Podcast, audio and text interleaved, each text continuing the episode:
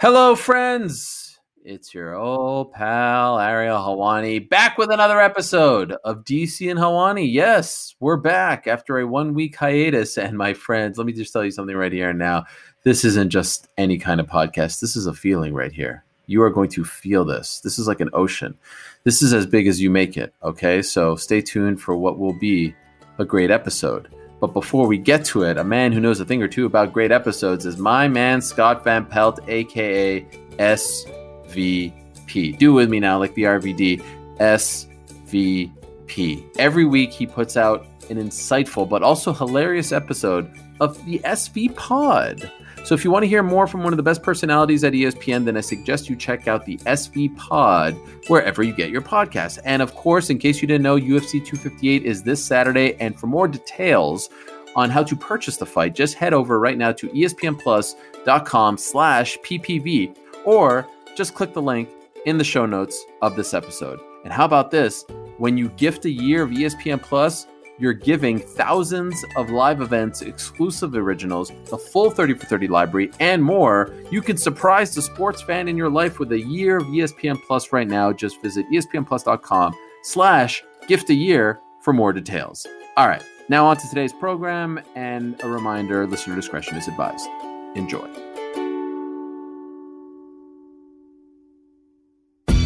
Now making their way to the microphone, DC and Helwani. I'm not the guy that introduced my other show on the show. Now, I mean, listen, come on. Listen, sometimes we like the side piece more than the main squeeze. I Dude, mean, you you know, gotta so- stop making these references. Here's Daniel Cormier and Ariel Helwani. back in your life on this second week of February 2021. Hello again, everyone. Welcome back to a brand new edition of DC and Helwani. That's DC, Daniel Cormier. I'm Helwani, Ariel Helwani. I've been here for the past two weeks. DC, it's nice of you to show up. You know what's sad, man? Is like uh last week I got the call, right? Hmm. Oh, we're gonna we're off for a week. Then I, I turn around, you're doing your original show. I, you can't be trusted. You can't be trusted. I thought to everybody was off on Monday. I thought everybody was off along. on Monday. Hmm. Then I get people going, DC, why didn't you show up to work? Because not only did you go and do your show, you and Dustin Poirier over here taking Oh. shots at me. Oh, uh, I guess when Daniel Cormier won the fight, he goes back to his mansion in California, not Lafayette, Louisiana, trying to turn the great city of Lafayette against me. You and Dustin Poirier together. Who needs enemies if you have so-called friends like you and El Diamante? Cap or no cap? Cap or no cap? Oh, that's all cap. You- That's cap. You That you is cap. Where do you go? That is cap. Where do you When- go? when I win, when I win, no cap, I go back to Lafayette after I come to California to drop my children off. Oh, right, right. At- when I when after I bring my children home to get a couple nights in the bed, I go to Louisiana and spend time with the great folks in Lafayette. They love Well, me down there. They do. They certainly do. Uh, they will always love you. It's just all it's all fun and games. The good news about being off for a week is that there's a lot to talk about. A lot has happened since we last spoke. It's been two weeks since we've done a show, so we have a lot to get to. So much going on in the world of MMA. As always, of course, this past weekend you were in Las Vegas cage side. You did a fantastic job, I might add. Uh, I don't know what that is. You got notes. Oh the my notes, notepad yeah, is you know what I'm saying? I'm so tired of people coming at me like coming to The notepad DC ill prepared. But the show, hey, the show may get stiff and terrible because we're not just kind of going off the hip. You know what makes it fun is that we go off the hip. But you guys want prepared? Okay, you get prepared. We'll get prepared, DC. Uh, Frankie Edgar, Corey Sandhagen, Volkov, Overeem, all that and more. Of course, before we begin, I'd be remiss if I don't congratulate DC. The uh, the uh, I don't even remember which team. Oh, the uh, the Oh. Charlotte, the Char- I blew this. The Charlotte Hornets with a big win last night. Of course, the biggest story what? in sports. Wait, the, I think it was the Washington Wizards. So congratulations to uh, Hornets Nation out there. for the Are you out of your mind? Big win. Are you out of your mind? Come on, man. I mean, I get it, bro. Like, listen, Ariel, massive. I'm mad too. I'm mad too. We didn't No, no. win. You know, Listen, we didn't I win. was, I was, I was No, gonna, no. I was gonna ask them to put up the tweet that you sent out yesterday, calling this man the greatest. When six Aaron. months ago, listen, six weeks ago, you're calling Drew Brees the greatest. I mean, how dare you? Listen, That's why the people wait. of Louisiana don't like you. Listen, Ariel. You had What? the audacity Now the people in Louisiana don't like Yes. me. all of Louisiana. listen. Did you not call him the greatest? Did you not? Did you not? Did you not? Congratulations to the Tampa Bay Buccaneers. The NFC South once again Hornets. shows why we are the best division of all football. But it's getting extremely difficult for me to argue that this man is the greatest of all time. It's hard. I mean, when you this dude now You has literally more sent a tweet two weeks ago calling Drew Brees the greatest in my time. heart, in my heart. But when you look at everything, and I mean, this guy has more Super Bowl wins than any organization in the NFL. Like that's crazy. Yeah. Seven out of ten, he's You'll winning never hear me say that. You'll never Come hear me on, say Ariel, that, man. You got to give the man credit where credit's due. And, and by the way, can Hey. I just say, I love all the Patriots fans claiming this as a victory. Like you see, Oh, all these how- how these Saturday? losers claiming this as a victory. He left you guys because he Hey. didn't want to be a part of your No, no, no. They ran him out of there. Like they Yeah. ran him out of there. Yeah. Like Bill Belichick decided this. he was done with Tom Brady and sent him off, shipped him off to Tampa. Nobody wanted Tom You Brady. can't claim this. They It's shipped pathetic him off the way they're claiming and now they're this. all so happy. And then, I mean, how shameless? How shameless? pathetic. I mean, some of these guys are so shameless. Dana White, how shameless is Dana White? Dana Oh, White all of oh, a sudden I'm goes so to Tampa. Bay. Dana goes to Tampa Bay. And Dana's he's talking trash to me. I I must admit, I tried to get ahead of the trash talk last night, so I sent a very congratulatory text because he can be a bit much when it comes to his bragging and boasting. I told the boss, I go, hey, why don't you take the high road? Right when we lost to, I was like, sometimes you gotta take the high road. He said, absolutely never. And I got ahead of it last night. Texted him congratulations so that he didn't real go on in on me too much. But I mean, come on, Patriots fans! All of a sudden, you guys all love the Bucs now. You just so you like the guy, not the team. Is that what we're doing now? So when so now I Because can guess go like what? the here's the, here's the ultimate measure. So can the I go like measure. the Nets now? Oh, I like James Harden, not Well, the you Rockets. did. You Is that did say that actually. You did kind of say that. on. Here's the ultimate measure. If it was Patriots Bucs in the Super Bowl, who are they rooting for? Rest assured, they're rooting for Tommy, as they call him, Tommy to fail. So get out of here with that nonsense. All right, get out of here. All right, let's talk some fighting, DC. We got a lot to get to here on the show. And you know, historically on this program, I say historically like we've been doing it for 15 years, but for the past 11 months or so, Yeah, We always big year, big year, big year on this big program. mean, yeah, that's right. You got to be honest. It was a really big year. You know, we got this is an inside thing. You know, between the people in the know, but people for you out there that aren't in the know, it was a really big year for the DC and Helwani show. Big Listen, year, big, big. Listen, Hey, look, like, like historically, big, big, very know, big. big. We usually start with the main event. Yes. This time, we're not going to start with the main event Well- because, dare I say, the bigger story coming out of Saturday night was the co-main. Corey Sandhagen knocking out Frankie Edgar in 28, 26 seconds. Who knows? They keep changing the time. I'm going to sit back and not say more because I want you and everyone else to apologize to me and Corey Sandhagen because I've been driving this bandwagon for a very long time. I said after the Aljo fight that he was going to be a future champion. So go ahead, tell everyone is- that I was right. This is what I was gonna say, right? I mean, we're gonna start with the co-main event because you have a crush on Corey Sandhagen. I mean, let's not act like you And don't hey, have a crush on Corey Sandhagen. Rightfully so or not? Wait, Rightfully so wait. or not? Let's not act like you don't have a crush on Corey Sandhagen. Rightfully So- so or not? But, but, dare dare I say, Yes. he has proven you correct in the last couple outings because man, bro, when you put Marlon Moraes out in the way that he did with the spinning heel kick, and then you do that to Frankie Edgar, oh, Corey Sandhagen is the real deal. Eric, he's the real deal. And from speaking to him all week in the fighter meetings, watching him as he prepared, watching him in the media and just his his calmness and this maturity that this young man has developed since losing to Aljo, you wondered if he could do what he was saying that he was going to be capable of doing inside the octagon. But I would say he over delivered. He over he actually did better than he even was saying he was going to. He said he wanted to be the first one to submit Frankie Edgar. He'd never seen that happen before. He was confident that he could. Said he had some tricks up his sleeve. I asked him that in the post-fight interview. I mean, was that one of the tricks? He goes, I didn't even have to use them. Wow. So yeah, you I mean, can- it was so short. You find a guy that takes a loss and builds off of it. I mean, Corey Sandhagen has all the momentum. How how how rare is it that you get a guy to lose in the way that he did? Right, first round gets submitted uh, in a fight that could have been for the title, and you go, ah, dude's got some work to do. Two fights later, you're like, I need to see this guy fighting for the championship. Like that's how quickly and how good Corey Sandhagen has done a job of riding the ship. I mean, it was crazy, man. It was crazy to see. And we were just kind of getting started. At the beginning of the fight, you start to lay the foundation, right? You talk about how Frankie fights. You talk about Cor- we hadn't even got to Corey yet. I'm talking about how Frankie does a good job moving his hands, his feet, and his head at the same time. How never, never the target's never just stationary. Before we can even get to what Corey does well, fight's over. Beautiful flying knee. Crazy. and and I, I love I love that he doesn't look the part, right? He doesn't look the part, but yet and, and and he certainly doesn't live the part. He's an environmentalist. He talks about the paper towels. He doesn't like to use that, plastic, all that stuff. And then he talks on like the other the other side of the spectrum about like wanting to take someone's heart out and actually eat it. And like I hmm. almost feel like he's being literal when he says this type of thing.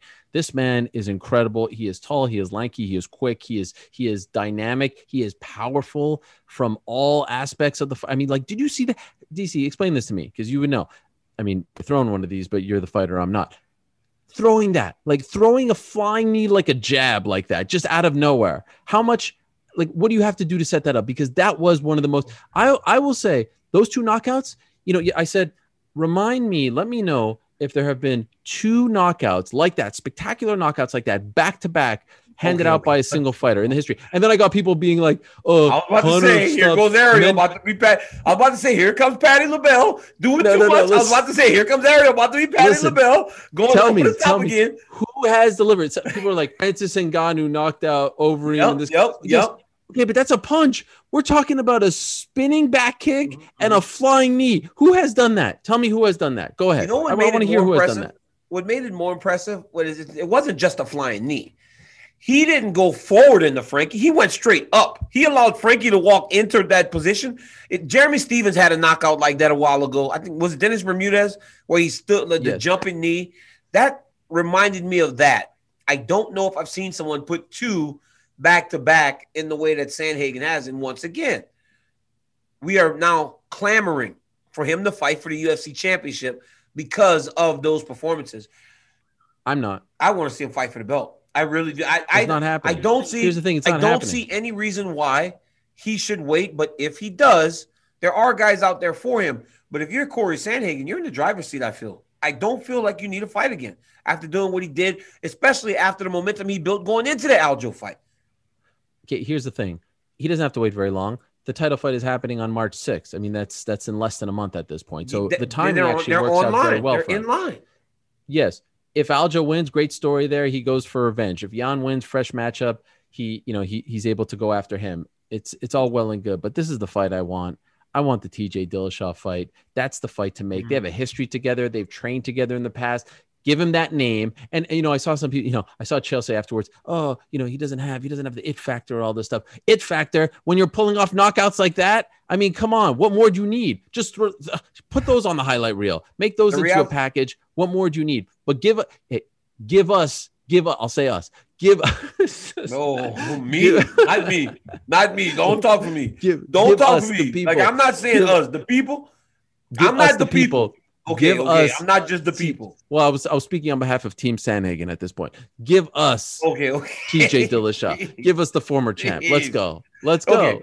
So here's the thing, right? When we talk about the it factor, as Chael would have said, 135, there's only one guy with the it factor. There's only one guy that had not the it factor. The Who is only it? one guy has name value in the weight class. jose aldo No, cody garbrandt no. who is it TJ Dillashaw. He's the only one. well, Because I TJ Dillashaw, dominic cruz out there TJ Dillashaw Henry is the Cejudo? guy. I'm talking about at this in this circle, right? Okay. When you're talking about the guys that Sandhagen could fight, there's only one guy that has the, the the name value, and that's TJ, right? Obviously, Dom, longtime champion, Jose Aldo, longtime champion. Those guys are well known. But in terms of where they're fighting today, the the the high at the high level, because TJ's been gone for so long, has to be Dillashaw, right? Because he feels like he's still young enough and fresh enough to compete with these guys like Petr Yan, Aljamain Sterling, all the guys at the title picture, they aren't the, the most well-known guys in the weight class. I would even say today, Davison Figueiredo is known more than the bantamweight guys right around the title picture right now, except for TJ Dillashaw. Aldo's so yes, pretty well known that's a big name. That's a big name for him. But I think he waits. Fight TJ Dillashaw for the belt. Because you can have a win over a guy like that, but if a belt's on the line, it makes it even bigger. Well, I'll say this: he certainly deserves it, in my opinion, and the timing works out. And honestly, you can't make a case for anyone else, right? Like oh, TJ's not getting so mad at me. These guys are all gonna be so mad at me. who. Uh, This, this the bantamweight's like I, I can't believe you didn't stop me. I can't believe you allowed for me to go on this rant. Like these guys are gonna be so mad You at me. said only one guy is the it factor, and I named and like three other name guys. three other guys. Yeah. But these guys are gonna be so mad at me. I mean, I wrote my notes. Why did I write that? Like, why, Daniel? Stop when you start to go down this path. Like, All right. why didn't I? I mean, come Listen, you can't be Why afraid. This is how you feel. This is no, how no, you feel. no, no, and, no, and no. it's, It's, like no, no. it's These guys are. opinion. listen, listen, listen. they're Why didn't you stop me? You're no friend. you listen? You're no friend. It's a it's a strong point because he's a former champion at 135, but so is Dominic Cruz, Jose Aldo, former champion at 145. I mean, let's just kind of pretend like it never happened. Let's do that. Here's the thing. I feel like he deserves it. I don't think they're going to give it to him. I think they're going to try to make him fight one more time. And I feel like the biggest name out there, like you could go no wrong. You could go with Aldo. You could go with the winner of Cruz Kenney if you want. You could certainly go with TJ Dillashaw. That would be my pick. This man, I want them to clip it off. I want the world to know. I want the world to know I said it after the Aljo loss. The loss. This man will be a future UFC champion. He has. like it. it's so crazy because actually, when I see him walking down to the cage, he has the it factor, in my opinion. He is that guy. Ariel, you like Yes. the guy, like, and you like like the guy, like you have a crush on Corey Sandhagen, so of course he has the it factor to you. You're watching the guy. I You can have a crush see on- talent. I'm always. I'm the. I'm the like, only "Oh one who said goodness." Conor was going to be a champ. I'm the only one. Now I'll say Corey Sandhagen would be a champion. Like I just. I. Wait, you I weren't said. the only I one that said Daniel- Conor was going to be a champion. I said Daniel Cormier is going to be a legend, not just a champion, a legend. Okay. Oh, I said you- should go up to oh heavyweight. oh my goodness, look at you! Right I see now. these things. I see these things. So now, now, you're side, like you you predict stuff now, right? I don't predict stuff. I just have an eye for talent. I mean, I have a nose for these things. Okay, I can smell them out. Listen, Frankie Edgar. What do we do about him now? Is he done? Because you know, it's funny. I was talking to his coach Mark Henry, and I said, "How's he feeling?" And he said he's fine. He wins a fight. He has a million cuts all over his face. Right? He's bruised. He loses like that. There's nothing. Of course, as we know, it's the internal in a fight like that, right? I mean, like this is obviously worse for the long term because you get knocked out brutally, out cold like that. It's it, it's going to affect you, especially at this age. Do we want to see him keep fighting? We saw. I want to see. I do believe Frankie can still fight. N- no doubt about it. I think he can still go with the best fighters in the world. I But agree. does he This need to? Horrible match. But does he shouldn't need to? agreed to this match? Absolutely. But does he need to? Is the question, Hmm. right? You lose this fight against uh, Corey Sandhagen. Look, you made you run at the top, right? You went to a new division. You fought two of the best in the world right away. You fought um, Pedro Munhoz. Then you fought Corey Sandhagen. When you got to the very top of that division, it didn't work out in your favor. So there are still a lot of great fights for Frankie Edgar. I don't know if it needs to be against the Aljos and the Sandhagens and the Yans. I just don't know if it needs to be those fights. But can he still fight? Absolutely. He can absolutely still compete. I just don't know what the ceiling is at this new weight class because these guys are crazy. These guys are fantastic, man. But there's some fun fights out there still. Imagine if Dominic wins, right? Dominic wins against uh uh Casey. Casey, and you look at By that. way, if, Do- if Dominic loses, Yeah, I mean, I, I know, but you, I don't want to say if Dominic loses. Like, you should never put that energy in the world. Dom I'm gets so saying. mad. I'm just saying, Dom, I'm Dominic, saying, it's a 50-50 you're gonna, Dom's gonna get you. What? Dom's I'm gonna get you. No, I'm saying just saying, Dom's it gonna would, get you. it, You it would make sense, right? I mean, yes, it would make sense. That's a fight that we've all. Oh man, imagine Dominic Cruz versus Frank Edgar when they were both champions, right? Like, right. or when, especially when Dom came to 45, and, and uh, or sorry, when Frank came to 45, Dom had the belt. It's like Right. you had these ideas of these matchups, but that's not it though. There Dom was are many. Dom was 135 and Frankie came to 145. You're like, oh, well, Right. maybe these guys fight at some point. But like, there are a lot of guys that he can still fight with. There are a lot of guys that he can still beat. A lot of these good guys he can still beat. But the very, very top, the elite of the elite, it's going to be very difficult for him to beat those guys. They're just, I mean, that was so scary, Arrow. I mean, you watch, you watch your people that you respect so dearly, Frankie Edgar, uh, Al- Alistair Overeem. You see these guys get beat up like that at the end of the career, or knocked out in the way Frank did, and it's almost like a funeral. Like Mm. it's oh, if this showed Saturday, this showed Saturday to me what fighting looks like when you don't have the crowd to hide the true emotion of the people that are tasked with telling you about the moment. Because it was a small arena, nobody's in there. And when Corey Sandhagen did that, it was quiet, right? It was at, Yeah. we had to be. We have to be reminded we have to celebrate what this young man just did. I understand it was horrible. It was bad, right, to see Frankie go out like that. But you guys have to celebrate what Corey did. If it's in an arena of 20,000 people, crowd's going so crazy you don't even pay attention to it. But it was eerie how quiet it got in that the the apex because of the way Frankie went down. He was shaking on the ground. He was down for a while. Hmm. He, you could see him wanting to get up, but he just couldn't get his body to come to come to to get back to the to the seat. It was scary. I would still like to see him fight. I think he will fight. Yeah, he I thought it was a bad choice. I didn't like the matchup for him. Corey Sandhagen, I think, is championship material. Frankie was still building himself up as a 135er. There's a gap between Sandhagen and Munhoz. Um, wide jump from Munhoz to Sandhagen. I mean, Sandhagen to me is like 1C in that division, but it sounds based on his Instagram that he's going to keep on going. I just hope when you take a knock like that, you take appropriate Time. time off. You don't go spar. You don't go to the gym. You need to get better soon. So I wish I wish Frankie the best. well, you take time because remember, uh Moraes, right? Yeah. Moraes Yeah, Marlon. came back too soon. came back too soon and Rob Font put him out, right? Like put him out bad. You got to let the brain refresh. And I think that's one thing that Stipe Miocic gets credit for. Every time he has tough fights, right? Got knocked out by me after fighting me quickly after Francis, took a year. Took a lot of damage in the next fight, took a uh, took a year. And then against Francis, now he's taking a lot of time. It's much closer, but he allows his chin to get refreshed whenever he was getting rocked with punches too much. But I think Frankie needs to take some time. Even In though time defense, I don't know if he wanted to take a year after the first loss. If we're being honest, I think there were some other factors involved there. Well, you but your wanted to point fight in. November. You wanted to Yeah, fight me in November, but then it took some time, right? Like it took some time, and ultimately it benefited him. It was better for him to let his chin refresh, and now he can take a shot. You know, it's like shots that might have knocked him down before doesn't, and that's good for him. All right, now let's talk about the main event because it had a similar vibe, right? You see a legend get beat up like that. It's a weird thing in this sport because you want to celebrate the youth, you want to celebrate the newcomer, you want to celebrate the fresh face, if you will, the new contender, a guy who's never had a chance to fight for a belt or win a UFC belt, of course.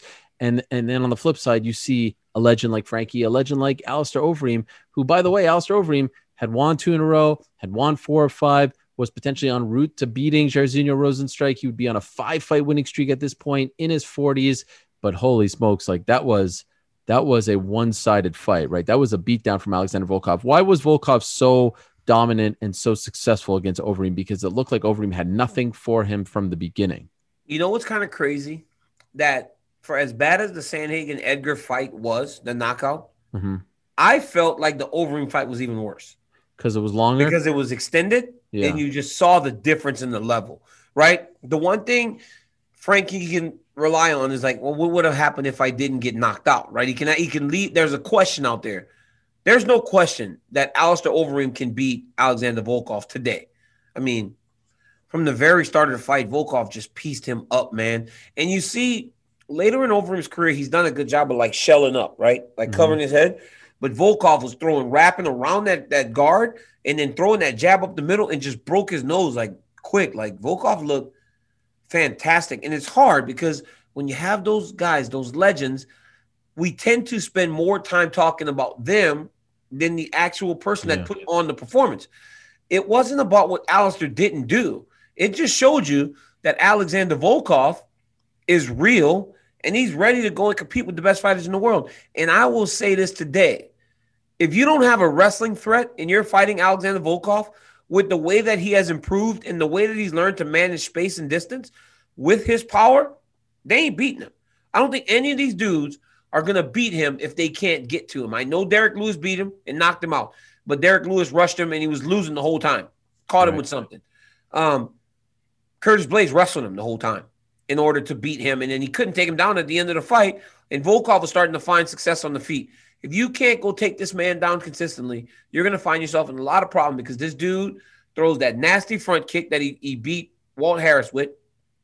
And then that jab and that one two, bro, he smashed Overeem. It was never a competition. It was never in doubt. From the moment they started fighting and you saw him find his his range and rhythm, you knew right away Alistair was in trouble and he was he was not going to win that fight. And I was happy when he went down because he would have just taken more and more damage. Great stoppage by referee Jason Herzog, who continues to be one of the best in the sport. Uh, by the way, in my opinion, biggest difference between that Alexander Volkov of a couple fights ago, even the Greg Hardy fight, like it wasn't that impressive that he beat 15 minutes. It went the distance. And this Alexander Volkov, especially in the last two fights, Walt Harris and Alistair Overeem, he weighs 20 pounds more. He looks The big, has- right? Yes, he His was legs. He used to weigh in 245, 247. Now he's weighing in 265 or so. So I think he's added muscle and you see the power. That guy is a problem. I'd like to see him fight the winner of the Jairzinho Rozenstruik Ciryl Gane fight, which happens later on this month. I think that would make a lot of sense. Yeah. Fresh matchup for both. I think Ciryl Gane is a future contender as well. But man, that guy with that height, that reach, that power, that guy's a problem. And he's Alexander aggressive Volkov now. is a problem. Right? He's aggressive now. Like he before Volkov, even in the Hardy fight, he was much too okay with the fight going the distance. He never really put his feet on the pedal to go and get Greg Hardy. The last couple fights, he went at Walt Harris. Every time he seemed to hurt Walt or felt like he was hurting Walt with anything, he would kind of empty the tank. And if Walt was able to fight back, he would back off. With Overeem, he wasn't just touching him. He was he was really setting down on things, and you could see it in Volkov. It's not the upper body. The upper body looks pretty similar. You have to look at his legs and his, his ass. He's so big now down low, and that's where the power comes from, right? It comes from the trunk. He's just sitting down on Overeem, touching him, touching him. And then he was, and then because Overeem does this shell defense, he started coming up the middle with an uppercut, and he would go uppercut and then wrap the hook around the guard. And I'm telling you, I was so happy when Alistair fell. I was like, this is this is good for him so he doesn't take more damage from this big monster, um, Volkov. You want to see him fight again? Or do you think he fights again? Volkov. No, Overeem. Alistair, you know what? I think Alistair fights again. I do Yeah. think he fights again because it's what he does. And you know, talking to him last week before the fight, he said he was going to fight through the contract at minimum. But I really wish his approach was more I'm going to ride this thing until I stop winning and then I'm going to kind of be done. Right. You know, like he had one, two in a row, beat Jairzinho for 24 minutes and 35 seconds, you know. Could have had been five in a row. I would have said fight it until you you, you run into a person that's going to really beat you up and then say I'm done. You know, he's got to have made a ton of money at this point. He's well known. He can go coach. I mean, I, I don't know. I, I wish I after seeing that, I don't think he needs to fight again, but he will. Uh, a lot of great performances, including Alexander Volkov and Corey Sandhagen. Shout out to Beneil Dariush with another great win, six in a row, and also for just being a Hall of Fame mensch, uh, saying that he wanted uh, his teammate to come in. Thought thought he was going to call someone out. In fact, he says that he wants his teammate to get signed by the UFC. So Beneil Dariush, one of the good guys in the sport, and uh, he is. continues. And Rafael to, Cordeiro, right? Uh, Yeah. Rafael Cordeiro and those guys are building some momentum, some new guys coming out of that team uh, from Dariush to the light heavyweight kid that fought a little earlier in the card, submitted. Um, I, I can't remember either of these guys' names right now, but uh, I can't remember either name. But the kid fought well, right? Kid's two and on uh, Marquez. His name was Marquez. yes, Two and zero in the UFC now, um, and getting a submission victory. Building some momentum. Hey, training Mike Tyson. This dude ain't lost in a minute. How y'all Cordeiro's on fire. he's been around forever. Passion, drive, and patience. The formula for winning championships is also what keeps your ride or die alive. eBay Motors has everything you need to maintain your vehicle and level it up to peak performance. Superchargers, roof racks, exhaust kits, LED headlights, and more. Whether you're into speed, power, or style, eBay Motors has you covered. With over 122 million parts for your number one ride or die, you'll always find exactly what you're looking for. And with eBay Guaranteed Fit, your part is guaranteed to fit your ride every time or your money back. Because with eBay Motors, you're burning rubber, not cash. With all the parts you need at the prices you want, it's easy to make your car the MVP and bring home huge wins. Keep your ride or die alive at ebaymotors.com. Eligible items only, exclusions apply.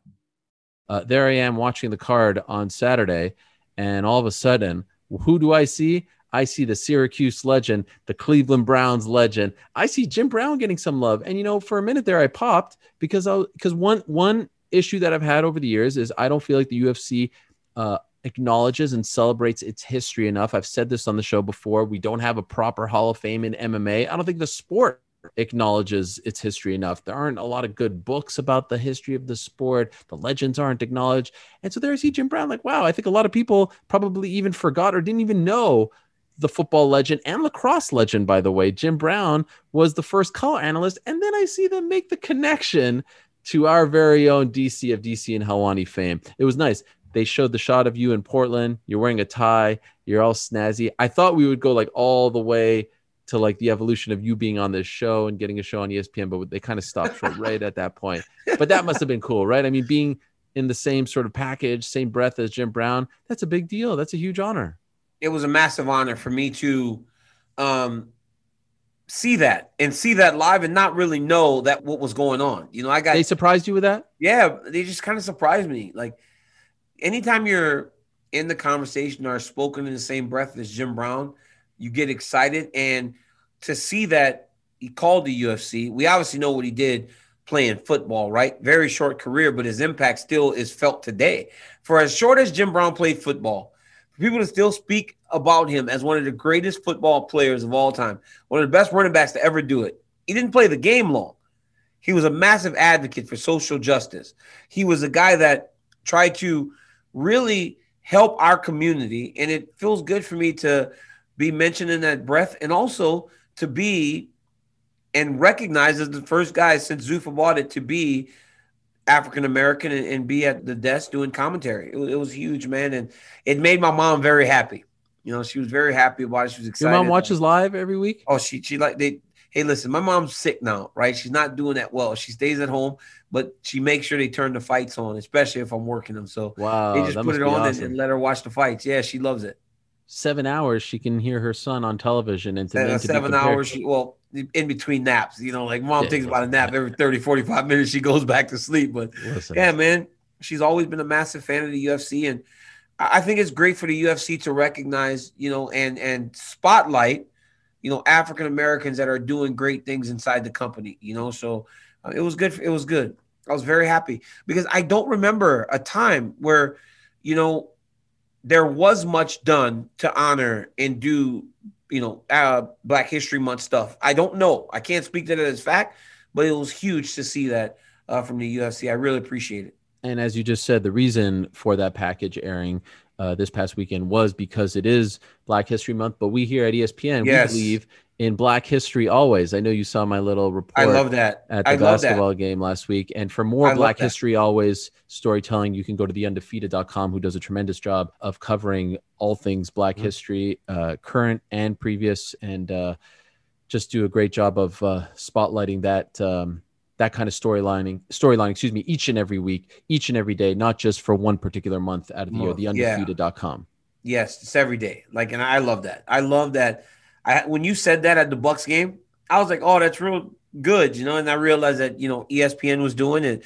And history is to be celebrated constantly right? African american history any any race's history should be celebrated constantly. And i'm glad that it's it's not just one month, ESPN wants to shine a light for the entire year on what these great African American people in history have done these special things. And wouldn't you know it?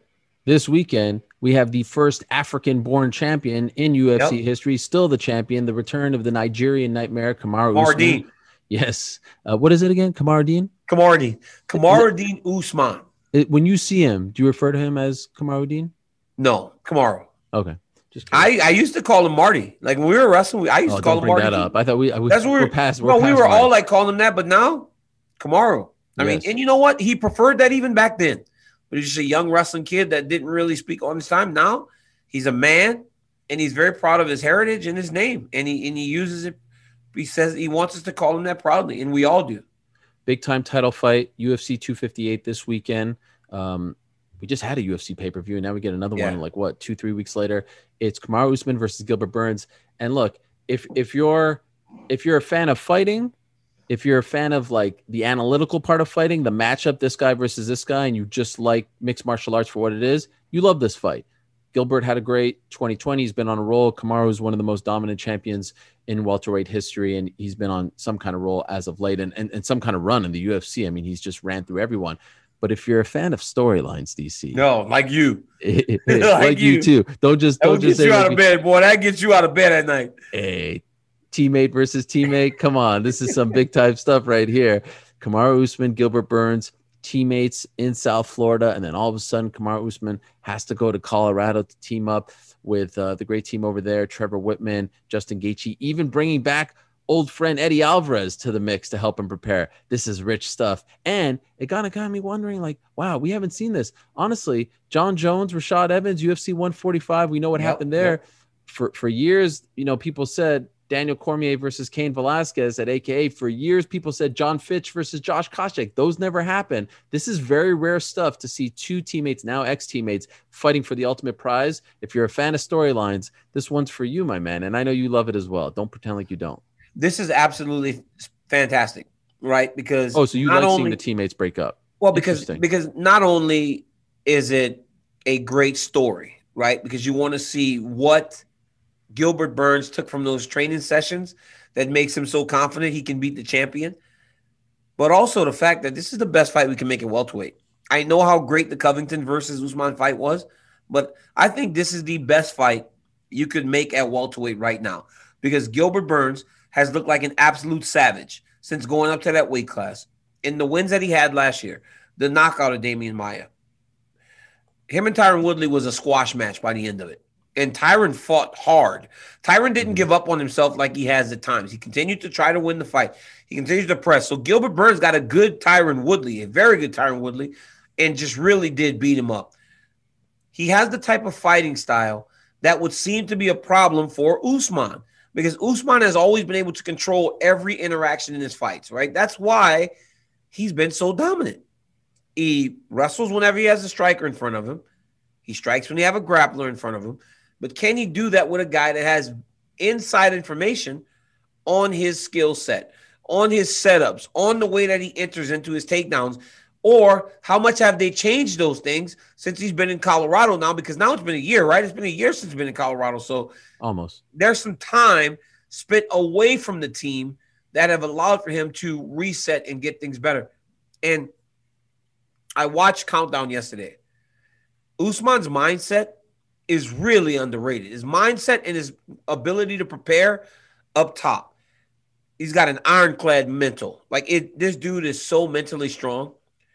Physically, obviously, he's a big, strong guy, but his toughness is something that a lot of people overlook.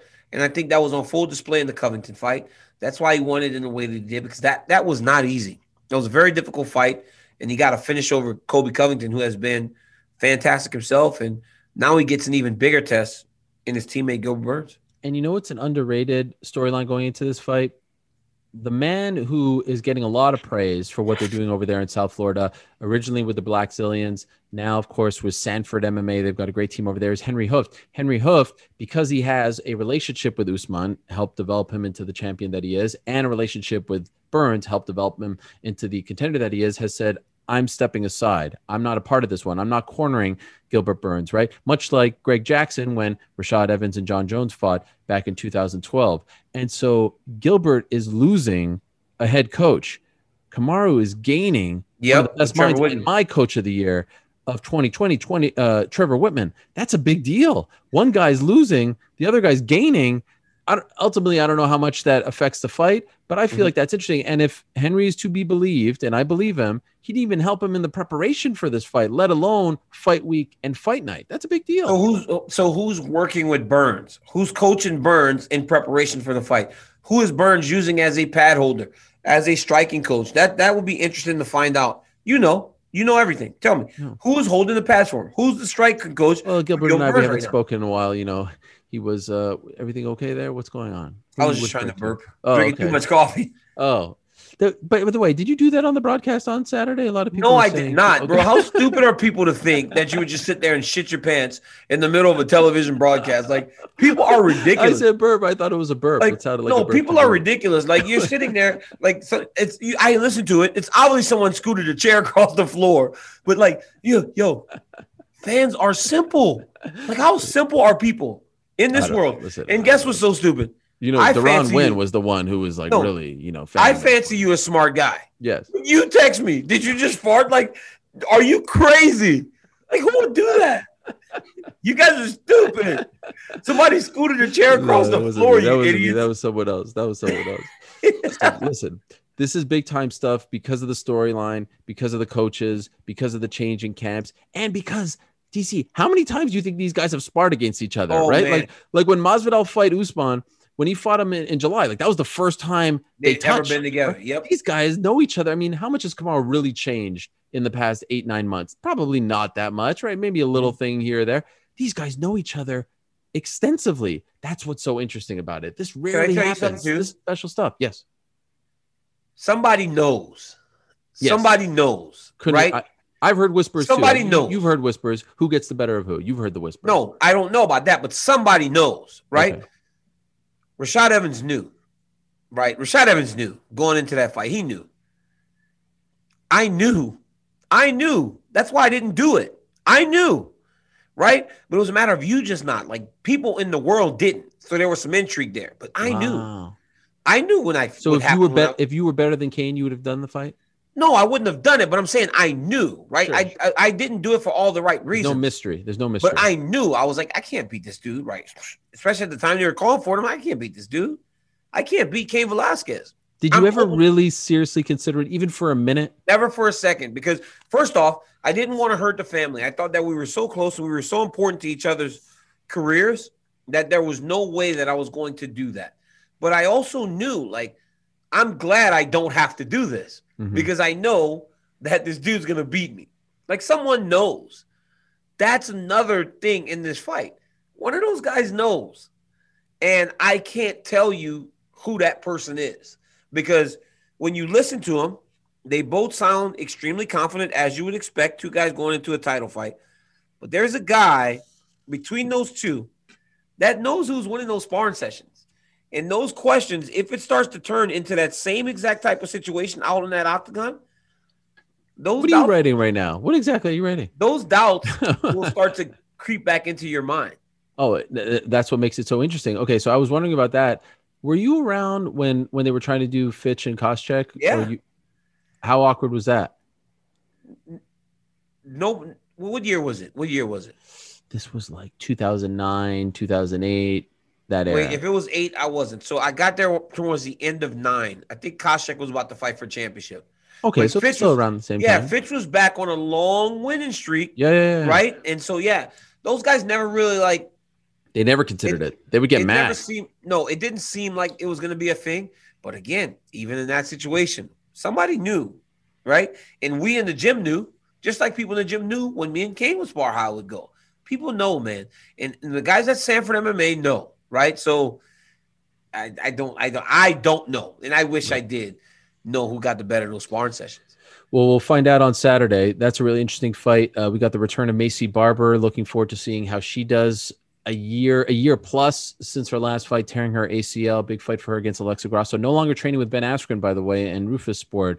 Uh, she went to Israel Martinez and, and Mike Valle in uh, Chicago. So I'm looking forward to seeing that and uh, everything else that goes down at UFC 258. All right, quick break in the action. We got to talk about the lightweight picture and everything going on with uh, Michael Chandler and Dustin Poirier and Charles Oliveira, and of course, Conor McGregor. But first, Hi, it's Mike Greenberg letting you know ESPN Bet is ready to take you through all the biggest sports moments this spring. The official sportsbook of ESPN has exclusive offers and markets from Scott Van Pelt, Stephen A. Smith, and me, plus many more. From the playoff intensity to finally getting out to the ballpark, there's no better time for sports fans. Sign up today. New users get a bet reset up to $1,000 in bonus bets if your first bet doesn't win. Download ESPN Bet today. What a play! Must be 21 plus and present in select states. Gambling problem? Call 1 800 Gambler. Terms and conditions apply. See app for details. Ariel the best was when you were like, "Hey, you did the uh, the Poirier interview last week, and you used my graphics, clearly showing that you've never looked at the show on uh, the podcast. It's been like that since September, but alas, I digress. No, no, the no, Yes. the issue was no, the issue was that you went behind my back, you know, the snake that you are, and did your old show. You went and did your old show, and instead of using work, your dog. own graphics, I don't, I don't have no fancy contract like you. I'm here to eh, work. hey, Speaking of fancy own, contracts, did- let's talk about Michael your Chandler. own show. You I'm not gonna do your own to show and don't even bother to use your own show graphic. Hey, listen, I don't have I any come on, say man. any of that. Okay, so last week when I was doing my own show, actually, Oh I my spoke goodness, it felt good. It felt This good. It felt good to be back on your own, didn't it? Hey, this is a great transition right here. I spoke to Michael Chandler, Charles Oliveira, Wow. and Dustin Poirier. I Old mean, you talk fancy about- guy, right? Fancy guy talk to everybody. Oh, I talk to this dude, this dude, this dude. Hey, who's who? You are just so boastful. I mean, you Listen. I tried to get an interview with Dustin Poirier. He told me no. I'm speaking to Ariel. Uh, he's not a big fan. He's not a big fan. Listen, first I talked to Charles. Charles tells me I want Dustin Poirier and I want it to be for the belt. I was like, all right, you know, he has a case eight in a row, seven of eight finishes, most subs ever, all that stuff. He's got a case. Then I talked to Michael Chandler next, and he's like, I was supposed to fight at 258, February 13th. I was like, what, 258, like literally in less than two weeks? He says, yes. They offered me, you're reacting like you haven't seen this. So clear. Clearly, you boycotted the interview. Um, and he said he was he was I didn't hear offered a fight. He was offered a fight at 258. He was eating a steak with his wife in Nashville, where they live, put his fork down. Shortly thereafter, got on a plane and went to Florida to start preparing for February 13th. Now he wouldn't tell Against me who, who? he wouldn't tell me who it was against. Come to find out, ask around, ask my sources. It was Charles Oliveira. Charles oh. Oliveira Oh. turned it down because they were in need of a co-main event because Chris Weidman and Uriah Hall fell off because Chris got COVID. Oliveira said, "I'm not taking this fight on less than two weeks' notice. It's not for the belt. What's the point of this? This guy had just been training, short fight against Dan Hooker. I'm not training. This makes no sense." And now we'll get to the Poirier McGregor part in a second. But first, let me ask you this: Agree or disagree with Oliveira's decision to not take the fight? I think when you get into this position, right, where you've won, you build some momentum, you got to be very careful, especially if you've never fought for the belt. Tough call. and yeah. yeah, it's, it's I I don't believe it, it- You do it, and it's a favor to the company. But if you don't do it, I believe that Charles Oliveira doesn't know. You know, especially with Michael Chandler, right? Still a bit of an unknown. The way he looked against Dan Hooker, is he still getting better? Especially when you feel like you're right on the verge of getting a title fight. So, not necessarily. I think you got to be a little bit careful, more careful when you've built the momentum that he has. you know, with my kids, we have like a chart and everyone gets like checks if they do something good and, and X's if, if they do something bad, right? And we tally them up at the end of the week and maybe you get a prize or something like that. If Michael Chandler had his own little chart, this guy's been getting checks all day. I mean, he is Mr. Oh yeah, Brownie Points. man. It is Michael it- Brownie Points Chandler. I mean, what a Browning great- points. Yes, Wait, that's not Brownie points. How's that? Listen, he's the man. okay, He's, browning points, but not brown nosing. no, no, I'm saying people Brownie get- Points. And I'm saying people get a bit confused, right? No, I'm saying oh, brown oh, he's nosing." a brown noser. He's a teacher's pet. No, I've seen that on my stuff. Everybody's on this Michael Chandler thing. He's a teacher's pet. Listen, what is wrong with He's saying, saying yes. yes. to something? Yeah, no, I'm, I'm not saying you're one of those people. I'm saying I see that. I see that sentiment, right? Like, why well, Michael Chandler's a teacher's pet. Michael Chandler's doing what he needs to do first to get his title shot or build good favor. Because guess what? If there's a time, if there's a time, and I don't even understand how people can ever have a problem with this. Michael Chandler goes and fights that fight on three weeks' notice, right? He wins, they'll put him in a title fight. He loses, he won't be far away. Mhm. Michael Chandler steps up and fights in a, a short notice position. Dan Hooker, right? Say he would have fought Khabib in that situation and lost. Khabib would have retired, and they needed somebody to fight for that belt. You know who might get the call again? Michael Chandler. Because Of that's course. what happens whenever you do that. So people always going, this dude's a company man, and this guy, dude, it benefits you. If I could tell you guys one thing, fan as a fans or fighters, when they're at, when you're getting asked for stuff, consider it. Because the reality is it's going to benefit you down the line. Listen, I have lived my entire professional life by this motto 80% of success is just showing up. Just show up, right? Listen, I didn't want to get on a plane last week to go do that Bucks game. I was nervous as hell. Hey, by the way, everyone who made fun of me for not leaving my house for 10 months, not only did I leave my house, how many of you have gone on a plane? I, I told you I was nervous, right? I was yeah, I, I. I kind of talk you off the ledge there a little bit. Like You you, did. we were scared. We were scared. We were, We were scared. But guess what? I showed up. I did the Did it. job. I came home. So Michael Chandler, I'm not And you know what your guy. bosses are saying? You know what your NBA bosses are saying? Hey man, Ariel, we can call on him. That's right. So I'm not. By the way, I agree with both decisions. How about that? I agree Yeah. with Oliveira saying no, and I agree with Chandler saying yes. How about that? Chandler I'm was in shape. He was ready to go. I'm saying, But now here's the problem. Here's the problem. Does Oliveira get punished for saying no? Does he get put to the back of the line? Because it sounds like they might be going in the direction of Chandler Gaethje now, and Oliveira is the odd man out. And guess what? Sometimes that happens. That's not wrong. Tough. Sometimes Eight in a row. You, You go in, but no, you go in a different direction, right? Like I'm telling you, man, it's all about just making things happen. One guy says no, then go figure something out. Because it sounds like you said Chandler Gaethje is going to fight next, right? That still ain't for the belt, so they're still in the same position. They're both just fighting again.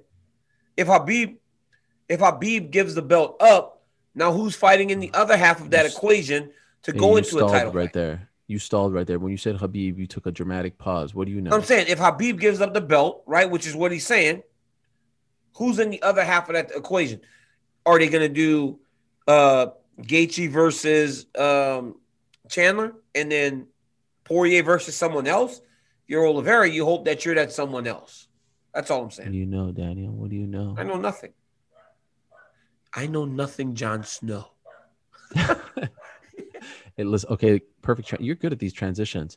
So now it looks two weeks later, we're going back in the direction of DP versus Conor three. Really? Like it? Yeah, that's the direction we're going. Now the big question is: this is the big question, belt or not? That seems to be up in the air Yeah. still. I think there's a chance they still don't make it for the belt. How about that? I think I think um man, I think Dustin You don't like the fight? I like the fight. I think it's the fight to make. It's third fight. I think where you run into some issues is again, I I, I think a couple weeks ago I said I would prefer them fighting for the championship. I Yeah. do believe that when you look at it as a whole, it's going to You walking odd. that back? You walking that back? It's I'm saying it's going to look odd. Habib That, called you, said he's mad about that. no, no, no, he didn't. I'm saying it's going to look odd that they're fighting for the belt when Dustin should know- be fighting for a belt next. yes, and I do believe that him and Conor should get the trilogy going. I think I think you make it to where, I think it, no I think you make it to where hey I, I think you make Dustin make a choice in terms of weighing what's valuable to him. You want the big fight or you want the championship? Can I both. because I because I think if you want the championship, you fight Oliveira. If you want the big fight, you fight Ah. McGregor again. That's what I think. Can I both. But if I just don't know, I don't know if they're going to give Conor Such a title shot drop-off. right after losing like that. One thing that Dustin told me in my conversation, he's like, "Look, I should get the belt right now." As you I, said, I agree with that. I Yeah, but here's the that. thing. He said because because when you're the champion, you get pay per view points. Dustin, you don't need to be a champion to get pay per view points. No. You should be getting pay per view points right now. This man's in a Super Bowl ad, for God's sakes. I But saw it doesn't yesterday. work like that with everyone. It doesn't. Okay, but work you beat like Conor. McGregor, you get super, you get you, you get you get you get yes, you should points. get you should get it on the back end. You go back into the McGregor fight, and hey, and if you do, that makes that decision very easy. That makes that decision whether or not to go fight for the belt or take the third fight with Conor McGregor very easy. You go fight Conor, very easy. right? Yes, You go get and you, you go get paid. that check. You go, yep, Yes. you go get paid. But I think that it's just very difficult from an out from an outsider perspective to see a guy get knocked out in the way Conor did, and then him in a championship fight. But I And mean, how about I can't really say that, right? Because Alexander Gustafsson got knocked out and fought me for the belt. So there's certainly not the first that before. person. No, Listen, So this is one of those maybe do it things where-. This is one of those things. Let's be honest, where there's no real right, wrong answer. Like No, there's no real wrong ti- that's a good problem to have. you know where the wrong answer is. Who? You know who the there's a wrong answer for? Who? Charles Oliveira. Why? There's a wrong answer for Charles Oliveira now. what do you mean? Because if they go Gaethje versus Chandler now, and they go Conor versus Dustin and make that a title fight, Right. you think Charles Oliveira is going to sit and then go into a title fight after that? I see what you're saying. Now he'll be he'll be the odd man out because the winner of Gaethje and Chandler will probably get that next championship fight. So yes, there is a wrong answer, a bad answer, and the bad answer is only for the guy that's number five. I want to be very clear because I know people will get mad when I say this. I want to be very clear. Charles Oliveira and Dustin Poirier, if we're talking about meritocracy, if we're Yes. talking about who's been the hottest, who deserves it, that should be the fight, right? Yes, yes, Dustin Poirier's next fight should be for a belt. yes. and he should. he should earn the right to fight for the belt and get the biggest fight. And so if that's Conor, I won't be too upset. And it's not because I'm wanting to reward Conor McGregor, it's because I want to reward Dustin Poirier. Mhm. He should be fighting for a belt next. Also, it's very easy to promote this fight. They're one and one. The last one wasn't for the belt. He won, you know, Conor won in 2014. Now, now there was this one in 2021, and now we go for a third one. And what about the Instagram post this morning? What do you Yeah. write? What do you write? No more Mr. Nice Guy. That's this is what everyone wants, Bro, I'm telling you. I told you. what does that I mean, talked- though? What does that mean? I Are you talked- going to start like insulting I talked to this thing. I did this thing the other day, right? About Mental Warfare on on the detail clip I put out. Plug it. Where's Right, it? Where's which- it? Detail. detail ESPN clip, Plus. which ESPN Plus today goes live, goes through both of the McGregor versus Poirier fights. I talked about the mental warfare, and Dustin even spoke to it himself. The aura of Conor McGregor was gone. Well, part of that aura is you know that at every turn he's taking shots at you. He's making you feel inadequate. He's a bit of a jerk, right? But that's okay. That was part of his game. This last approach seemed a little bit different. Did not seem like Conor McGregor uh, was the same guy. It seems like he's going to go back to trying to be the guy that he was. The guy with a bit of an edge, right? The guy with a bit of an edge is usually the people. The guy with a bit of an edge is usually the guy that people tune in for. Mhm. Floyd Mayweather has a bit of an edge. Oscar De La Hoya had an edge. Mike Tyson has an edge. Like those are the guys. Conor has an edge. Those are, Are the guys stop that being the businessman? Stop being the philanthropist for a second. Bro, I think I think you got you cannot forget that that that that also plays. Mike Tyson was so crazy that by the time you went to the fight with him, you were like, man, this dude's out of his mind. So he won a lot of fights before he even got out there, right? Conor would do that to people too. I don't think that the approach that he was in last time allowed for him to have that same impact on Dustin. And now it may be too late because Dustin just might not care anymore after knocking him out in the way that he did. It's a tough So, call. Tough I call. think it's too. I, I honestly think, I honestly think, if you're McGregor, why not take some time to try to develop some some tactics Oh, for come those things that May. issued?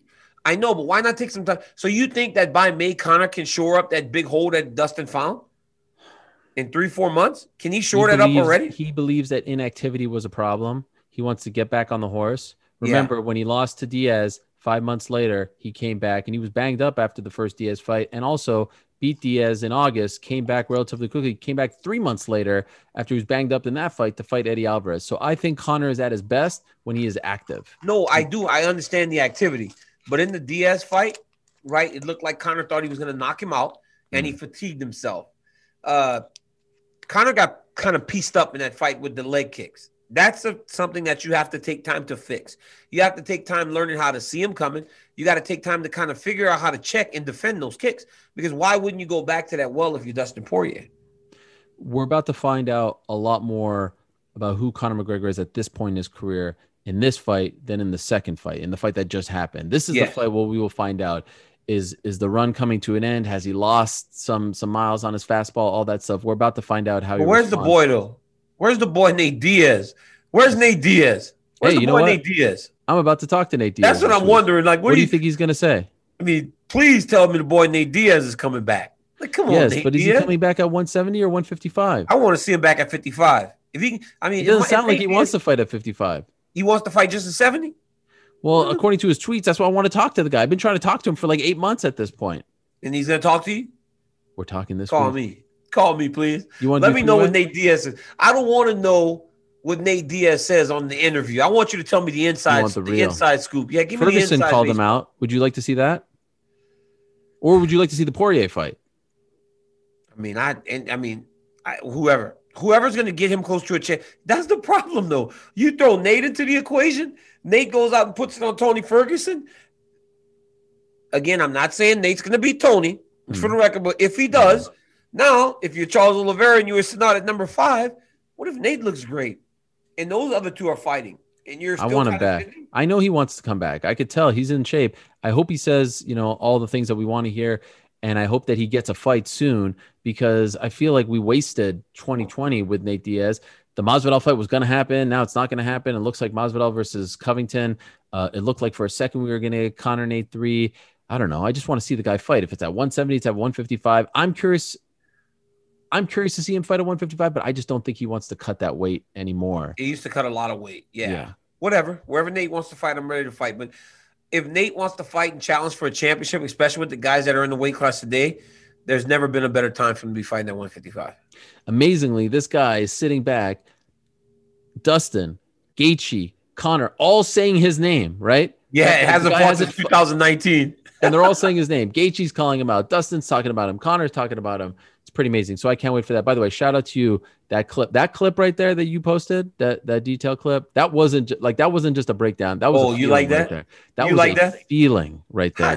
oh yeah. And how do people and how do people actually try to say the hey, was- bro, people are like oh, DC, you're overthinking it. No. Look at Dustin Poirier. He Oh, actually punches him. Can I tell you something? Can I tell you something? I talked to him. I talked After to the him. fact, to the Yeah. factor before. I asked him, I said, hey, look at this. I go, thoughts. And he goes, people don't understand that it's every moment of every interaction I'm trying to win. So, hey, maybe we You did right. kind of hit. This was something. Maybe we did kind of hit on something with Dustin. I mean, this guy is developing that mental aspect, man. I always spoke to that in the beginning of my career. When the weigh-in, when the press conference, when this, when this, when this, and Dustin Poirier is kind of living that. Yeah, like that. That those little things. That's like an ocean. It's as big as you make it. You know what I mean? as you Like make it, right? And it- it- that didn't hurt Conor. No. That didn't hurt Conor. But you know, and, and the boy KG, right? KG started a whole thing now because this happens all the time. I would argue that it's more like a John Stockton thing. He would like he would like kick Slapping the sh- ball down. No, but he would also you know he was notorious for putting his his shoe on your socks and pushing your socks down and being annoying like So that. flat you know, tiring like, you. I guess That's stupid. That's not that, that's not That's, that's just not kind of getting under your skin in your head. It does get under your oh, you're talking about just mental warfare. I'm talking about not allowing you to see the ball go into the hoop. Yep, yep. You're yep, not yep. going to get a chance to see the ball go into the hoop with Kevin Garnett. He, he would run and just I love that. I love like you could be on fire. The hoop could be as big as an ocean, as but you're not going to make it. I mean, just like when Michael Jordan's like, I can't make another three pointer. You know, like I've Right. never done this, right? Like, That's a feeling too. it's a feeling. It's a feeling. it's a feeling. Uh, DC, You're an idiot. You're a complete idiot. I love you, buddy. I love you. Man, are we ever going to get to do this together? Like, I just want to do this. I want to put my arm around you at the end of the show. Don't you would like, never put your arm around. I would. Hey, this is my hey, guy. Don't you miss me? We haven't listen, seen each other in almost a year in Stop. person. You you ever put your arm like that? I'm gonna give you one of those little Dustin Poirier punches to the stomach right there. Oh, you should- Boom. You should to see my side. abs now. You should see my Hey, abs Ariel, a Washboard. Ariel, And watch Dustin Poirier and Anthony Pettis. When they finish the round, he walks behind him and smacks him on the butt. Dustin Poirier knows how to play the game like in that. between, bro. He knows how to play the game in between. He's a dog, though. That's like, hey, I'm in your, I'm in your, I'm on you now. You know, I'm, I'm on your. People, Now- you know, people went to his house and delivered king cakes. He got I saw that. five king cakes anonymously. How many king cakes have you gotten? Like when when you won the light heavyweight title?